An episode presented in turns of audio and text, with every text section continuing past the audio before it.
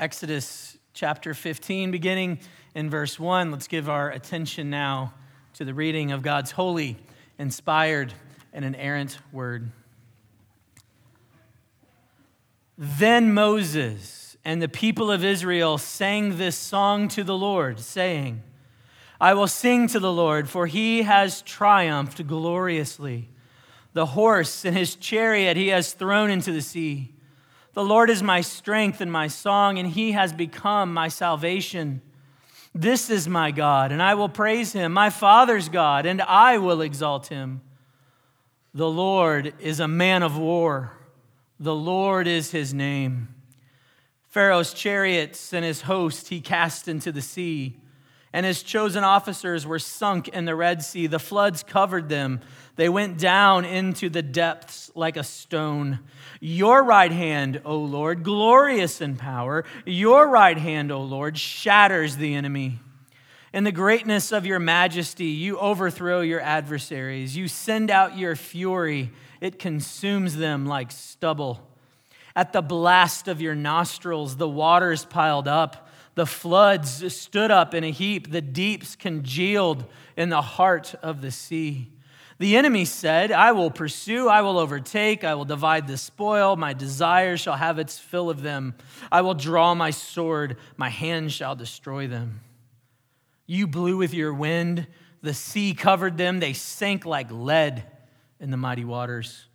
Who is like you, O Lord, among the gods? Who is like you, majestic in holiness, awesome in glorious deeds, doing wonders? You stretched out your right hand, and the earth swallowed them. You have led in your steadfast love the people whom you have redeemed. You have guided them by your strength to your holy abode. The peoples have heard, they tremble. Pangs have seized the inhabitants of Philistia. Now are the chiefs of Edom dismayed. Trembling seizes the leaders of Moab. All the inhabitants of Canaan have melted away.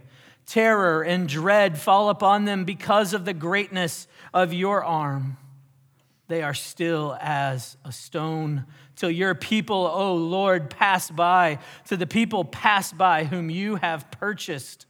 You will redeem them. Excuse me, you will bring them in and plant them on your own mountain, the place, O Lord, which you have made for your abode, the sanctuary, O Lord, which your hands have established.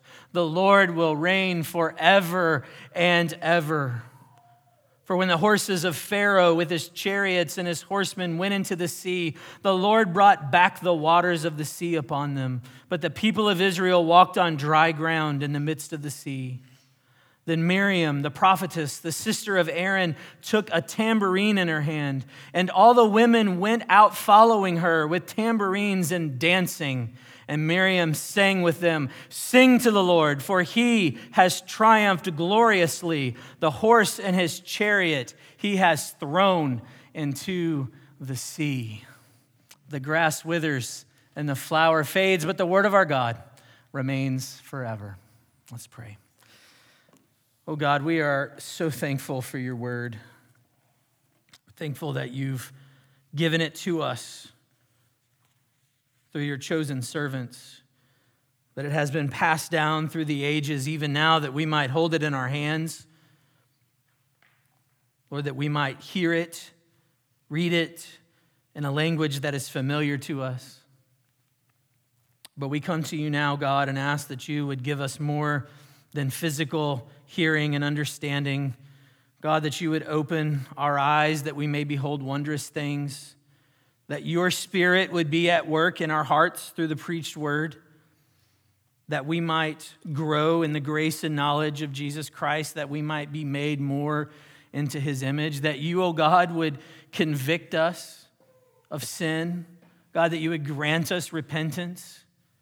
Oh God, that you would help us comfort us, strengthen us, establish us.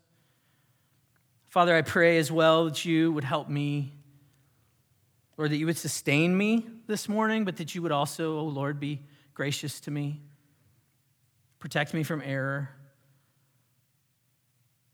Oh Lord, you are good. You are our God, and we rejoice at your work. And we pray all this in Jesus' name. Amen.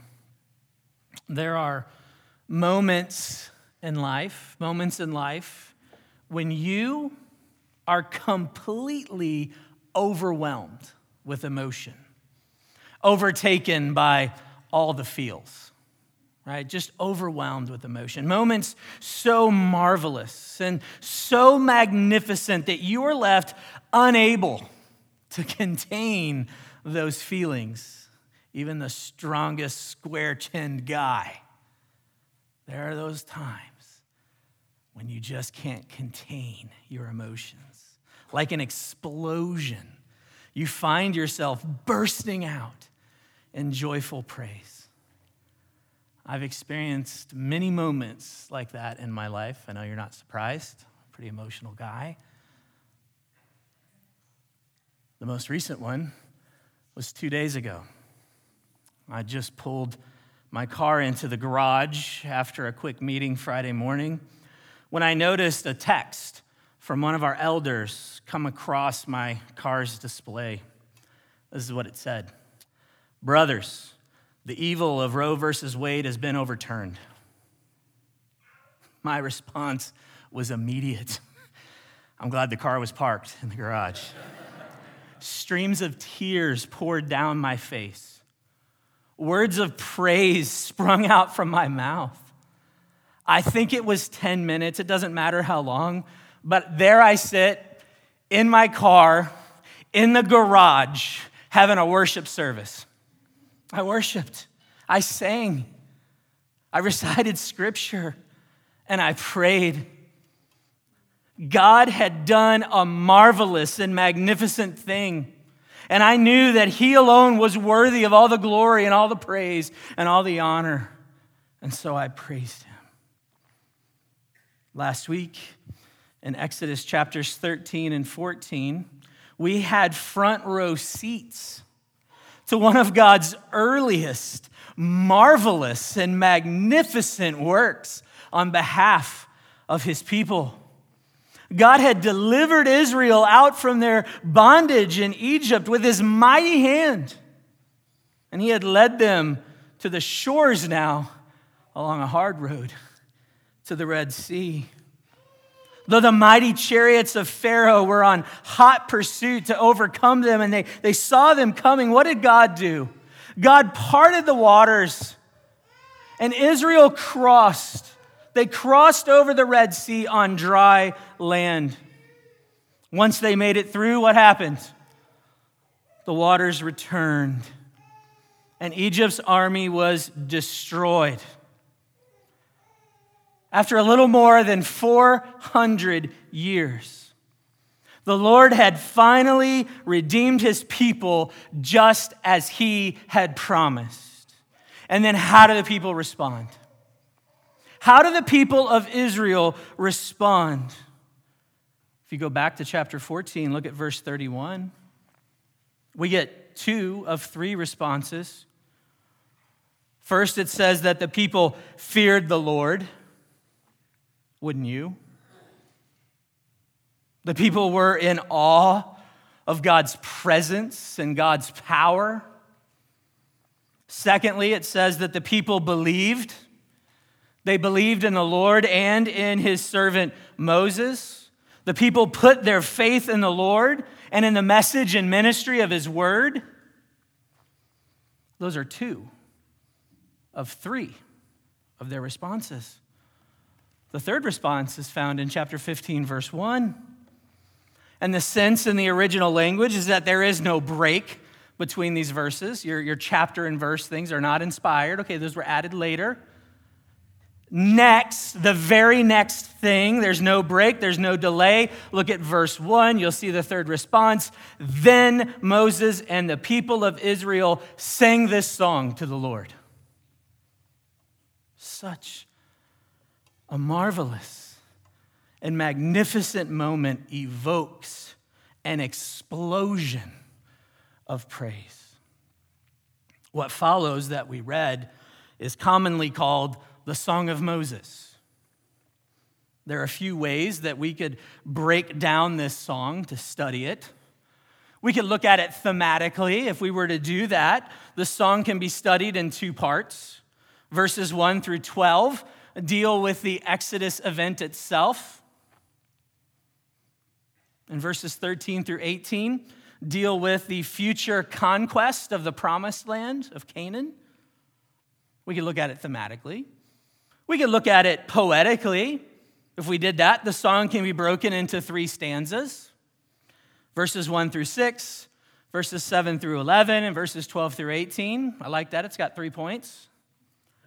Okay, three stanzas. But like most songs, it's got an epilogue in verses 17 and 18, and then a refrain in 19 through 21. We could study it poetically, it is poetry. But for our sake this morning, I don't want to consider it necessarily thematically or as a unit of poetry. I want us to consider the Song of Moses in a more reflective manner, maybe experiential manner. I want us to see this song for its pure simplicity and its glorious beauty. For no matter how you break down its structure, it remains this the Song of Moses is a song of redemption to the Redeemer by those whom he redeemed. Simple. A song of redemption to the Redeemer by those whom he redeemed. So, if you're taking notes, first of all, we see that the Song of Moses is a song of redemption. The Song of Moses is a song of redemption. I find it fitting that the very first recorded song in the history of God's people, because that's what this is, this is the first recorded song in the history of God's people, is a song of redemption. The song itself has as its major key the theme of deliverance. The song is about deliverance. It recounts God's mighty acts to rescue his people from their bondage to slavery. And woven throughout each and every verse that follows is a focus that begins actually in the very first words. It starts, I will sing to the Lord. Why? For he has triumphed gloriously. The Lord has triumphed gloriously. But how? Look at verse 2. The horse and its rider or chariot he has thrown into the sea, it says. Verse 4 Pharaoh's chariots and his host he cast into the sea, and his chosen officers were sunk in the Red Sea. Look at verse 6. His right hand shatters the enemy. Verse 7 You, speaking to God, you overthrow your adversaries, you send out your fury. Verse 8 At the blast of your nostrils, when God sneezed, the waters piled up. It's the same word there. The blast of his nostrils, the water piled up. The floods stood up in a heap. The deeps congealed in the heart of the sea. Verse 10 you blew with your wind. The sea covered them. They sank like lead in the mighty waters. How has God triumphed gloriously? Verse 12 You stretched out your right hand, and the earth swallowed them. How else? Verse 13 You have led in your steadfast love, you have guided them by your strength. Verse 17 You will bring them in and plant them on your mountain. Behold what the Lord has done. He has redeemed his people, He's bought them back, He's claimed them, delivered them, rescued them as His own. He has triumphed gloriously. The opposite of meekly, he has triumphed gloriously with a strong and mighty hand, with visible signs and wonders, with miracles of miracles. He has delivered his people out. He is victorious. God has soundly defeated these false gods of Egypt.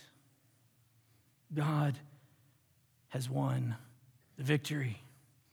And great victories such as this deserve great songs, great victories deserve great songs. Most of you are familiar with the Star Spangled Banner. That's our country's national anthem. It was written by a man named Francis Scott Key as he was a few miles offshore. He was aboard a ship. He's looking on during England's bombardment of Fort McHenry in Baltimore Harbor that had begun on September 13th, 1814. He sees the rocket's red glare as that American fort is being pounded by the British. At dawn's early light on September 14th, he could see something there over Fort McHenry. You know what he saw? He saw the Star Spangled Banner. He saw the flag still waving over the fort. They were asking all night, Will the fort survive? The fort had survived.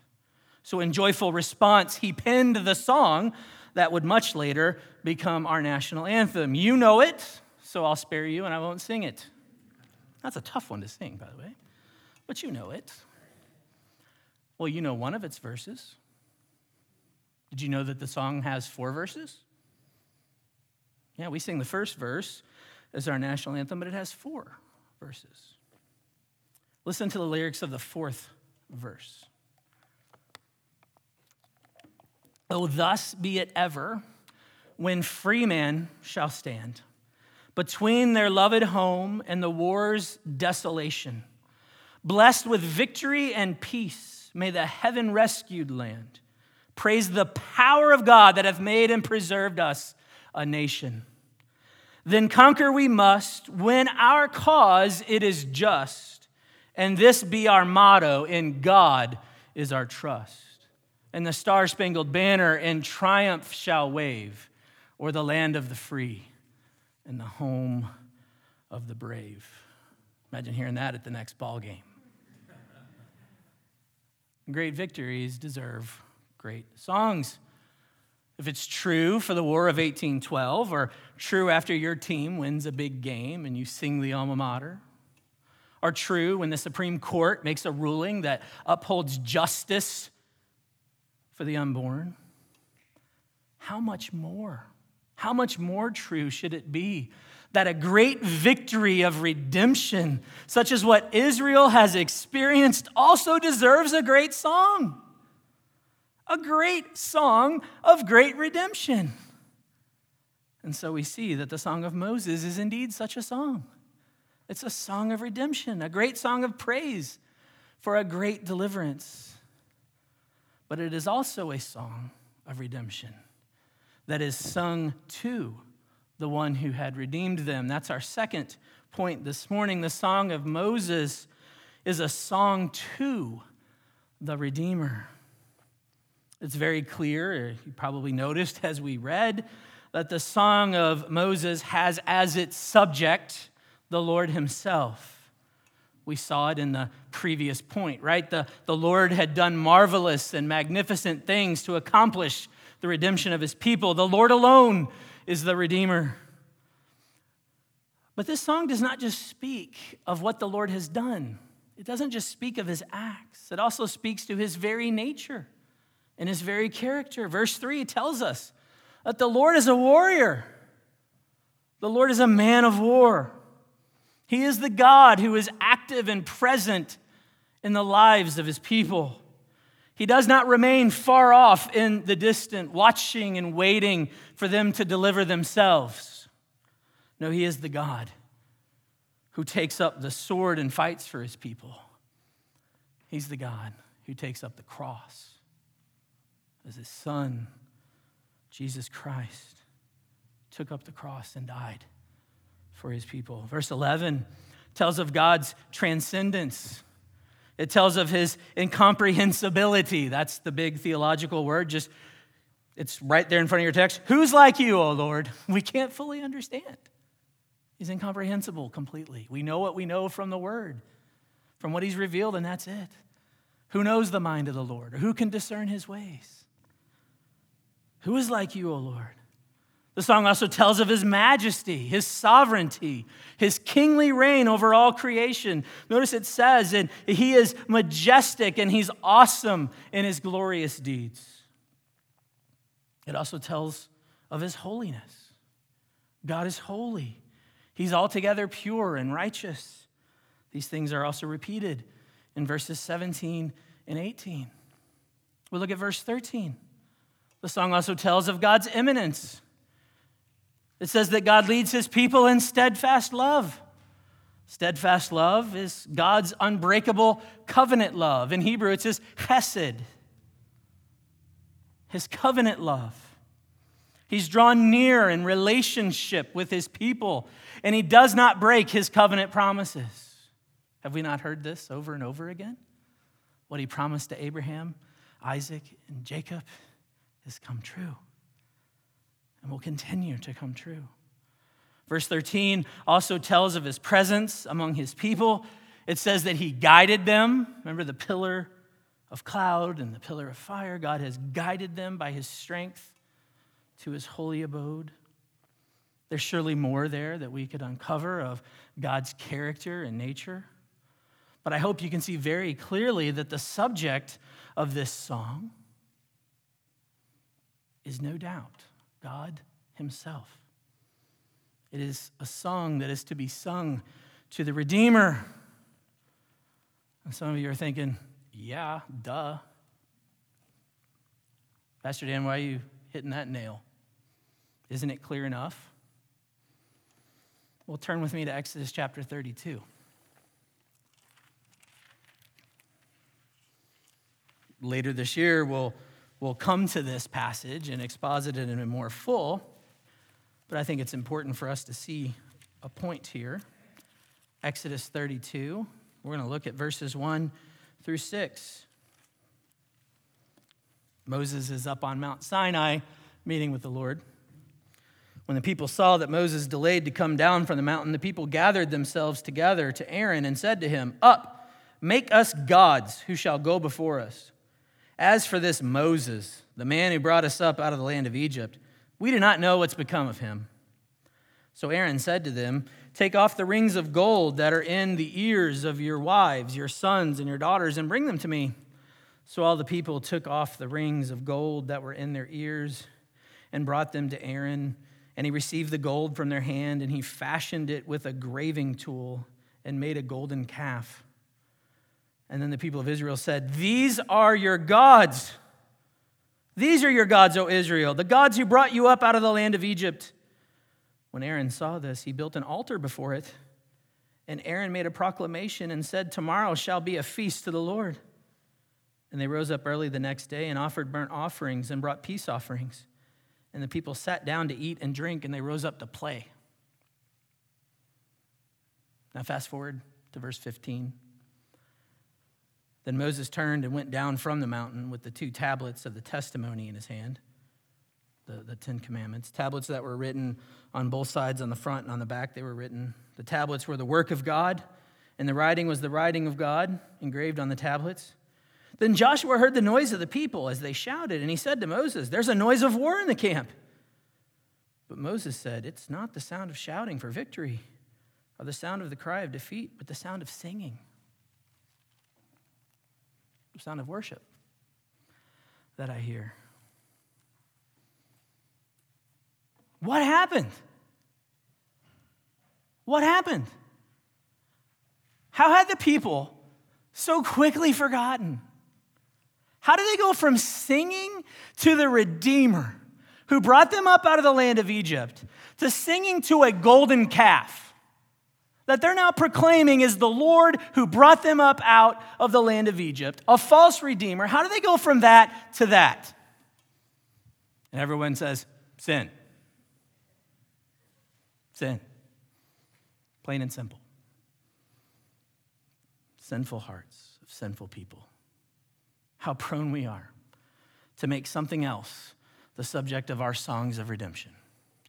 It might not be golden calves today, but a quick tour of prosperity gospel mania tabernacles and big evangelical concert venue churches will yield an awful presence of songs directed towards the gifts that God gives and directed towards the emotions of the people that receive them rather than the presence of songs that magnify and exalt the God who alone is worthy of all praise and honor and glory. Well, it's not an indictment on contemporary worship music. It's not a glorification of traditional worship music either. Each has their fair share of bad theology. What I'm talking about is content. To whom do we sing? To whom do we sing? Or what do we sing? To whom do we sing? Of what do we sing? The song of Moses is clearly sung to the Lord in praise of the redemption that he has accomplished. It should not surprise us at all that the first recorded praise song, the first recorded worship song in the Bible, sets a really good tone for every song that will ever follow it. Even so, I want to point out one last thing about the Song of Moses. Sure, it's a song of redemption, it's directed to the Redeemer himself. But I don't want you to forget who is singing it. It is being sung by those whom he redeemed. The Song of Moses is a song being sung by those whom he redeemed. That's our third and final point. The Song of Moses is intensely personal, while at the same time remarkably corporate. You know, in, in Reformed circles, first person personal pronouns often get a bad rap. It's not uncommon to hear a curmudgeonly voice say, and I'll try to say it curmudgeonly because I'm kind of a curmudgeon sometimes. I don't want any of that me, myself, and I in my worship music. Okay, fair enough. Thanks for telling me what you want. But look at Exodus 15 2. Look at Exodus 15 2. The Lord is my strength and my song, and he has become my salvation. This is my God, and I will praise him, my Father's God, and I will exalt him. Did you hear all that? My strength, my song, my salvation, my God. And I will praise him, my Father's God, and I will exalt him. That sounds intensely personal to me. How about you? You see, even though God had redeemed an entire people, Remember, likely close to 2 million, 600,000 men, and if you count all the women and children with them, likely 2 million people. Though he had redeemed all of them, and they are now singing all together corporately. It's amazing how this happened, right? They're singing together corporately. It remains intensely personal, though. Each unique, independent soul had experienced that magnificent and marvelous moment. And they got to do it together. Individuals together experience this. So it's fitting that they would join their individual voices as one voice to share in a, both a personal and corporate song. Please don't miss this. The Song of Moses is intensely personal.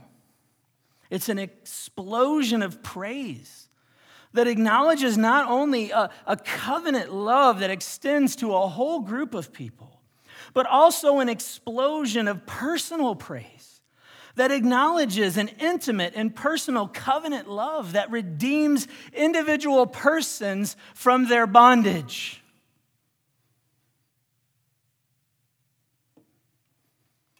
This is just as much Israel's song as it is Moses' song and Aaron's song and Miriam's song and insert name here's song. Millions of voices united together, singing of God's great salvation. For me, this is my story. This is my song, praising my Savior all the day long. And all those voices come together as one voice. What a wonderful and breathtaking scene that must have been. What a celebration. I often long for time travel. Um, probably for not the things maybe you would think I'd want to time travel to. some glory days of Cardinal baseball I wouldn't mind going back to, but I think it would be neat to show up here and see this. I mean, what an amazing celebration this must have been. I'd like to go back there, but I can't. Some of you say, yet. No, I can't. But you know what? I will get to sing it with them one day. I'll get to join in something even more marvelous and beautiful and wonderful.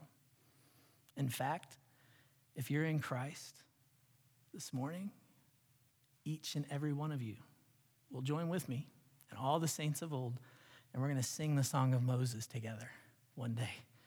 How do I know? Turn to the end. Turn to the end. Go to Revelation chapter 15, verses 2 through 4. When we went through the book of Revelation together in 2020 and 2021, I made the case for you that Revelation lays out for us seven cycles of all of redemptive history. So rather than it being a puzzle book, it's a picture book. And here, in one of those pictures of the time of redemptive history, we get a glimpse into the worship of heaven as God's people are all gathered around the glassy sea. And if you remember, the glassy sea is before the throne of God. I want you to look in chapter 15 of Revelation, beginning in verse 2. And I saw what appeared to be a sea of glass mingled with fire and also those who had conquered the beast and its image and the number of its name, standing beside the sea of glass with harps of God in their hands. That's those who've overcome through Jesus. It's the Christians. And they sing the song of Moses, the servant of God, and the song of the Lamb, saying, Great and amazing are your deeds, O Lord God the Almighty. Just and true are your ways, O King of the nations. Who will not fear, O Lord, and glorify your name? For you alone are holy. All nations will come and worship you, for your righteous acts have been revealed. We'll sing together the song of Moses. Brothers and sisters, living on this side of the cross and redemptive history, living where we live now, awaiting the return of the Lord Jesus Christ, we know an even greater deliverance than the Israelites knew. For we've been delivered from an enemy far greater than the Egyptian army. The Lord Jesus has redeemed us. He's redeemed us with his precious blood.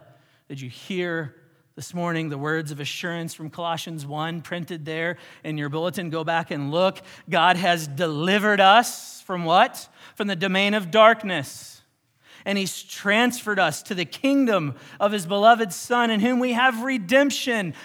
We've been redeemed. It's a song of redemption. We've been forgiven our sins. The shackles of sin and death have been broken, and we're set free in Christ Jesus. Free to live, free to love, free to sing to sing songs of redemption to the one who has redeemed us. And one glorious day, one glorious future day, when we are finally delivered from this life through death, we will indeed join those multitude of voices around the glassy sea before God's throne, and we will sing anew the song of Moses and many, many, many other songs. I can't wait. I can't wait.